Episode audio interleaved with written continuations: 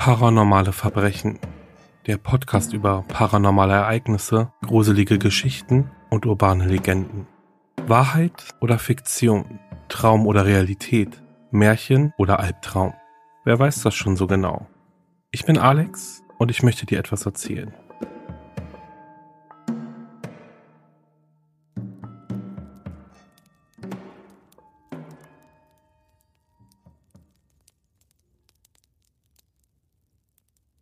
Vor ein paar Tagen habe ich hier bereits von zwei albtraumhaften Erlebnissen berichtet. Das solltet ihr euch besser erst durchlesen, um wirklich zu verstehen, was ich hier schreiben werde. Bisher war ich gezwungen zu schweigen, da ich Angst hatte, dass dieses Ding mich einholen und mein Leben erneut ins Chaos stürzen würde. Ich sollte aber darüber reden. Ich habe diese Angst besiegt, indem ich meine Geschichte nun doch mit anderen geteilt habe und die Erlebnisse als das enttarnt, was ich glaubte, was sie sind, die Einbildung eines ängstlichen Kindes. Mein ganzes Leben berief ich mich auf die Rationalität und setzte auf meine Skepsis. Das machte mich zu dem, was ich jetzt bin. Doch heute Morgen offenbarte sich mir ein Beweis, das ein sicherer physischer Beweis für das war, was ich nicht kenne, aber was auch nicht ignoriert werden kann. Es kommt mir seltsam vor, dass die letzten Tage, nachdem ich mein Schweigen gebrochen hatte, so seltsam, voller Besorgnis und Unglück steckten dass ich mich nicht mehr auf konventionelle Erklärungen verlassen kann. Nachdem ich von meiner Kindheit berichtet hatte, folgte ein überwältigendes Gefühl der Unbehaglichkeit. Anfänglich schob ich das noch auf die Angst, die wiederkehrte, nachdem ich durch das Schreiben dieser traumatisierenden Erlebnisse erneut genauestens im Kopf durchgegangen bin. Doch als die Tage vergingen, fühlte es sich an, als wäre dann noch mehr. Das Gefühl von nahendem Verderben schob sich in meine Gedanken. Obwohl ich einigermaßen gut schlafen konnte, fand ich keine Ruhe. Jeden Morgen wachte ich auf und fühlte mich, als hätte ich jahrelang kein Auge zugetan. Es geschah nichts Seltsames, keine nächtlichen Besucher, keine unwillkommenen Bettgenossen, kein keuchtendes Atmen aus den Wänden. Doch trotz all dem plagte mich das seltsam unbekannte Gefühl, dass ich nicht alleine war.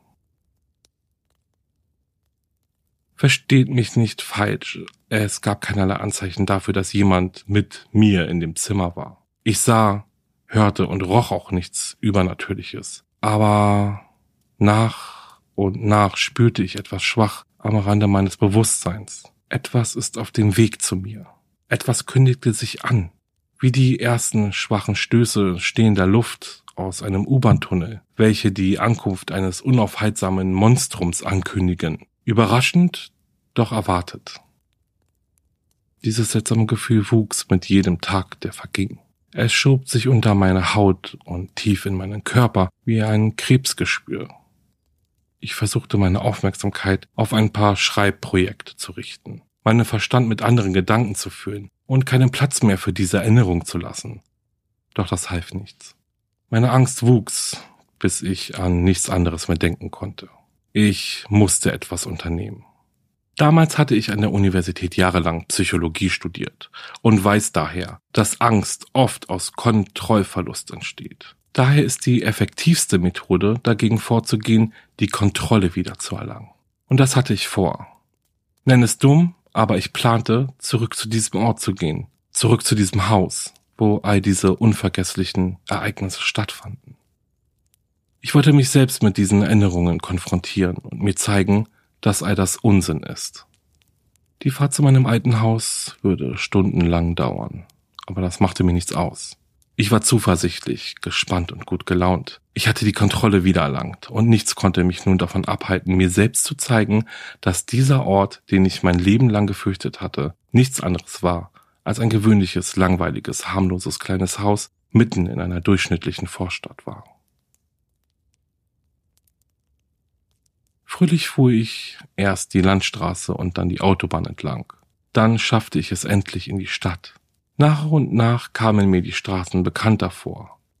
Erinnerungen an Spiele mit Freunden in der Nachbarschaft brachen über mich herein.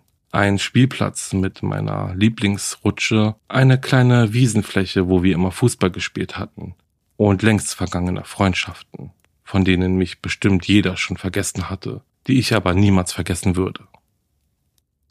Meine Gedanken verschwanden so sehr in diesen wunderbaren Erinnerungen, dass ich es fast nicht mitbekam, wie ich in die Straße einbog, in der ich früher gelebt hatte. Sie war lang und verschwand weit hinten in einer scharfen Kurve. Es war eine ziemlich alte Gegend, schon lange vor der Erfindung des Autos gebaut. Das erkannte man vor allem an den schmalen Straßen, die ein seltsam klaustrophobisches Gefühl verursachten, als würden die Häuser sich höhnisch vorbeugen und einem boshaft nachstarren. Ich verlangsamte mein Tempo und sah mir jedes Haus, an dem ich vorbeifuhr, genau an. Sie sahen sich alle ziemlich ähnlich. Dann plötzlich begann mein Herz schneller zu schlagen und mir lief ein Schauer über den Rücken. Da war's. Da stand mein altes Haus. Es war schon spät am Abend und die Straße lag leise und verlassen da. Ich sah es an und fragte mich, wie solch ein gewöhnliches Haus mir so viel Angst einjagen könnte. Anfänglich hatte ich geplant, es mir nur von außen anzusehen, um es für mich als einfaches Gebäude ohne unerklärliche Phänomene abzustempeln, doch als ich parkte, atmete ich tief durch und bevor ich es mitbekam, war ich schon aus dem Auto ausgestiegen, ging zu dem alten Metalltor, dessen helles Blumenmuster bereits vergraut ist und dessen grüne Farbe schon zum Großteil abgeblättert ist und nichts als Rost unter sich enthüllte. Ich strich mit meinem Finger über dessen unebene Oberfläche und stieß es mit einem leisen Keuchen vorsichtig auf. Als ich den kurzen Weg zum Haus entlang ging, fiel mir auf, wie verkommen der Garten war. Ich dachte mir, was für eine Verschwendung das sei.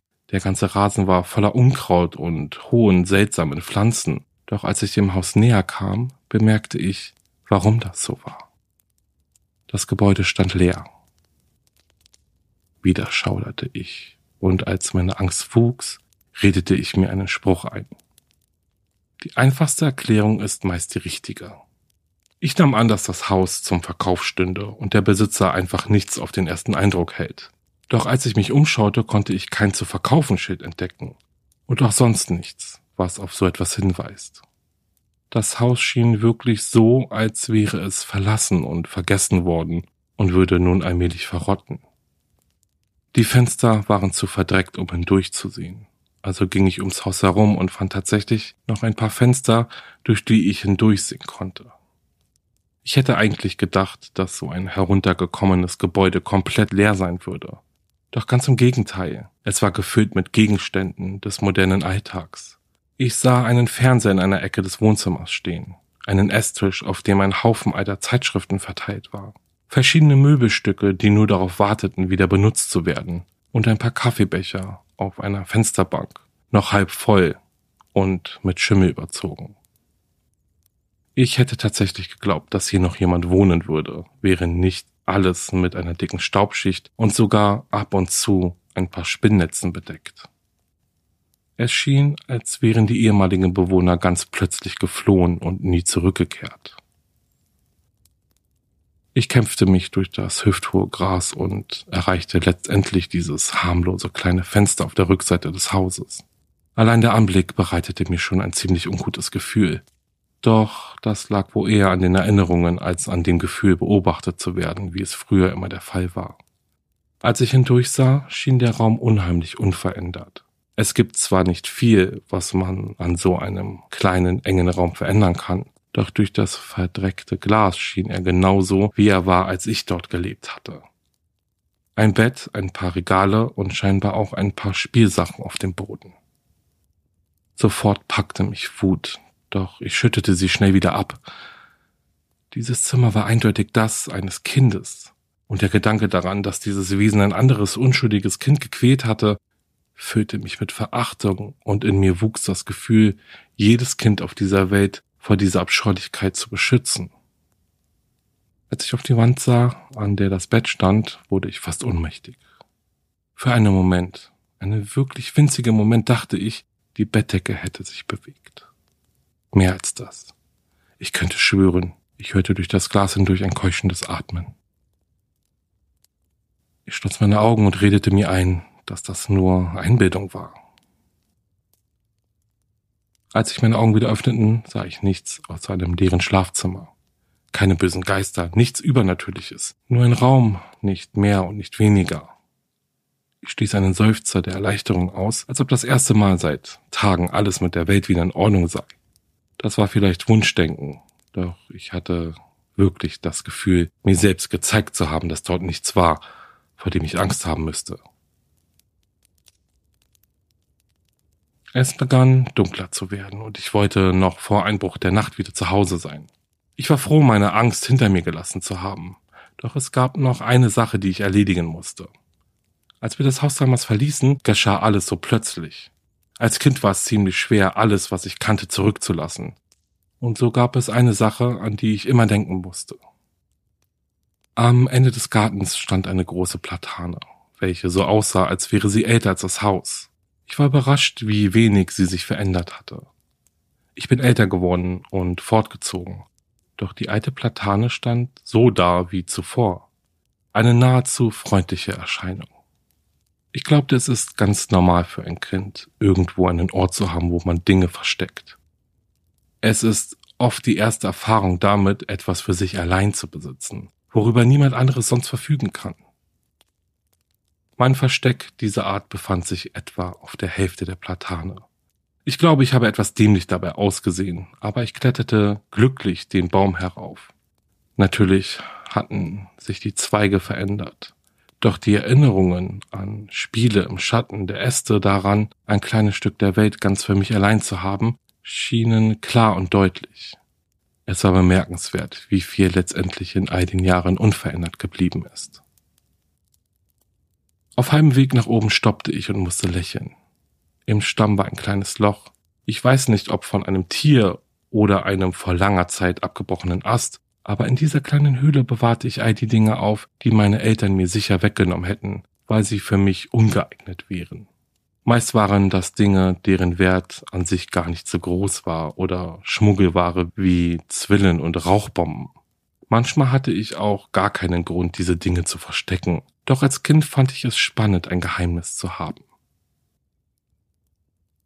Die Höhle war dunkel und gefüllt mit den halb verrotteten Blättern der letzten Herbste. Doch ich griff rein, um zu sehen, was noch dort war. Ich konnte es nicht glauben. Ich fand tatsächlich ein Spielzeug, was ich vor Jahren dort versteckt hatte. Ich fühlte das Plastik. Die Form war unverwechselbar. Doch durch das Laub und die Dunkelheit konnte ich es nicht sehen.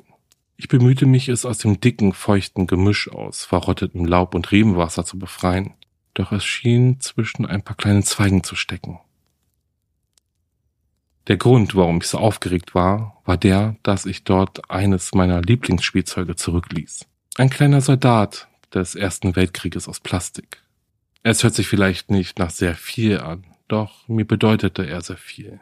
Mein Großvater war gestorben, noch bevor ich geboren wurde, und meine Familie erzählte oft von seiner Zeit in den Weltkriegen, also spielte ich mit diesen Soldaten diese Abenteuer nach, wobei der kleine Soldat die Rolle meines unerschrockenen Großvaters einnahm. Damals dachte ich, dieser Ort wäre das ideale Versteck für ihn. Meine Begeisterung verwandelte sich schnell in Ekel. Mir wurde übel, als ich den Soldaten herauszog, denn es war kein Spielzeug, sondern etwas völlig anderes. Vorher am Grund des Loches im Baum und nun in meiner Hand befanden sich die sterblichen Überreste eines kleinen Tieres.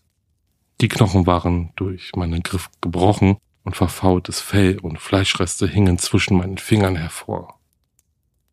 Als dann der starke, verrottete Geruch des Todes in meine Nase kroch, fiel ich fast vom Baum. Vorsichtig kletterte ich wieder herunter. Sonst war da nichts im Baum. Mein Spielzeug war weg. Wahrscheinlich hatte es in all den Jahren doch ein anderes Kind gefunden und mitgenommen. Das, was noch von den armen Tier übrig blieb, vergrub ich unter etwas lockerer Erde am Fuß des Baumes. Sofort verließ ich diesen Ort wieder. Trotz dieses unglücklichen Fundes fühlte ich mich ziemlich gut. Ich hatte wirklich den Mut aufgebracht, dieses Haus noch einmal zu besuchen und zu sehen, wie gewöhnlich es doch war, gab mir das Gefühl, wieder Herr meiner Sinne zu sein. Ich wollte nicht mehr als eine natürliche Erklärung. Ich verabschiedete mich von dieser Gegend, ließ diese Erinnerungen ein für alle Mal hinter mir und fuhr wieder nach Hause. Als ich auf die Autobahn einbog, sickerte langsam etwas aus meinem Unterbewusstsein. Erst ignorierte ich es, dachte, ich bilde mir das nur ein. Doch als auch die letzten Sonnenstrahlen hinterm Horizont verschwanden, spürte ich in mir einen unaufhaltsamen Drang wachsen. Ich spürte, dass ich diesen Drang unter allen Umständen folgen musste, da mir sonst etwas Schreckliches passieren würde. Ich will nach Hause. Ich beschleunigte und überholte die anderen Autos. Dabei sah ich immer wieder in den Rückspiegel, ob ich verfolgt wurde. Ich muss nach Hause. Ich beschleunigte noch mehr, schaute nur noch in den Rückspiegel, als würde ich vor etwas Unsichtbarem flüchten. 70, 80, 100 Meilen pro Stunde. Ich raste über den Asphalt, hupte, schrie, während der Schweiß an mir herablief. Was geschah hier? Bitte, lass mich nach Hause. Ich umklammerte das Lenkrad mit meiner ganzen Kraft, als ich auf die Landstraße einbog, die direkt zu meiner Stadt führte. Die Straßen waren alt und rissig, alles war verlassen und lag in unheilverkündeter Dunkelheit. Ich stellte meine Scheinwerfer auf Fernlicht und atmete erleichtert auf, als ich in der Ferne ein anderes Licht sah. Diese Angst, die mich auf der Autobahn ergriff, schien weniger zu werden. Trotzdem sah ich noch zu oft in den Rückspiegel, um sicher zu gehen, dass mir niemand folgte. Ein seltsamer Gedanke zu denken, dass mich irgendetwas verfolgt und dafür andere Gefahr zu bringen. Verrückt. Trotzdem, verrückt oder nicht, ich hatte den Drang, so schnell wie möglich dort zu verschwinden und trotz, dass ich es geschafft habe, meine Gedanken wieder zu kontrollieren, sehnte ich mich nach meiner eigenen Straße, meinem Haus, meinem Bett. Nervös durchquerte ich die kurvigen Straßen, die sich durch die Landschaft zogen. Als ich eine Straßenlaterne als erstes Anzeichen auf die Stadt erblickte, fühlte ich eine Erleichterung, wie ich sie nur selten zuvor gespürt hatte. Ich parkte vor meinem Haus, drehte den Motor ab und saß für einen Moment in der Stille da. Dieser Quatsch musste aufhören. Wesen, die aus der Wand kommen, die mich nachts beobachten. All das war Wahnsinn. Morgen würde ich wieder ganz von vorne anfangen. Nicht mehr von irgendwelchen Kindheitserinnerungen schreiben. Keine angsterfüllten Nächte mehr durchleben. Alles würde wieder normal werden. Ich gehe zur Arbeit, verbringe Zeit mit meiner Freundin und vor allem meinen Glauben an Wissenschaft und Rationalität wiederherstellen. Dann beugte sich das Ding vom Rücksitz zu mir vor, packte meine Schulter und blies mir von hinten seinen faulen, ranzigen Atem aus den tiefsten Tiefen seiner Lunge in den Nacken. Ich warf mich gegen die Tür, meine Arme fuchteten auf der Suche nach dem Griff wild umher. Panik ergriff mich. Eine Panik, die ich nur zu gut von damals kannte, als ich vor all den Jahren in diesem ekligen Raum wach im Bett lag. Die Luft in dem Auto war kühler geworden. Doch das war nichts im Gegensatz zu den eiskalten Fingern, die sich in meine Schulter bohrten. Ich dachte wirklich, ich würde sterben, dass dieses Ding endlich seinen Willen bekommen würde. Endlich kam mir der Türgriff in die Finger. Ich riss sie auf und fiel vom Fahrersitz auf den Boden. Für einen kurzen Moment dachte ich, etwas im Rücksitz gesehen zu haben. Ein Wesen, das einem dünnen alten Mann ähnelte. Auf seinem Gesicht ein verdrehtes, verzerrtes Grinsen das wortwörtlich von einem Ohr zum anderen reichte. Zum Glück war sonst niemand da. Ich muss wie ein totaler Irrer ausgesehen haben, denn das Auto war leer. Schwankend ging ich den Weg entlang und trat in mein Haus. Ich bin ehrlich, ich hatte mich an diesem Abend in den Schlaf getrunken. Vielleicht erinnerst du dich daran, dass ich Beweise habe. Wirkliche, physische Beweise für etwas Unnatürliches. Bestimmt fragst du dich jetzt, was dieser Beweis ist. Nun, ich könnte sagen, dass dieser Beweis die Wunde an meiner Schulter ist, die mich immer wieder zum Schaudern bringt. Oder das aufgebrochene Schlafzimmerfenster, welches ich heute Morgen entdeckte, dessen Bruchspuren eindeutig von Klauen stammten oder sonst was. Aber nein, nichts von all dem erschreckt mich so sehr wie dieses eine, was ich sofort bemerkte, nachdem ich aufwachte. Die simpelste Botschaften sind meist die schrecklichsten. Als ich aufwachte, lag auf meiner Brust der Soldat, den ich als Kind versteckt hatte, in zwei Hälften durchgebissen.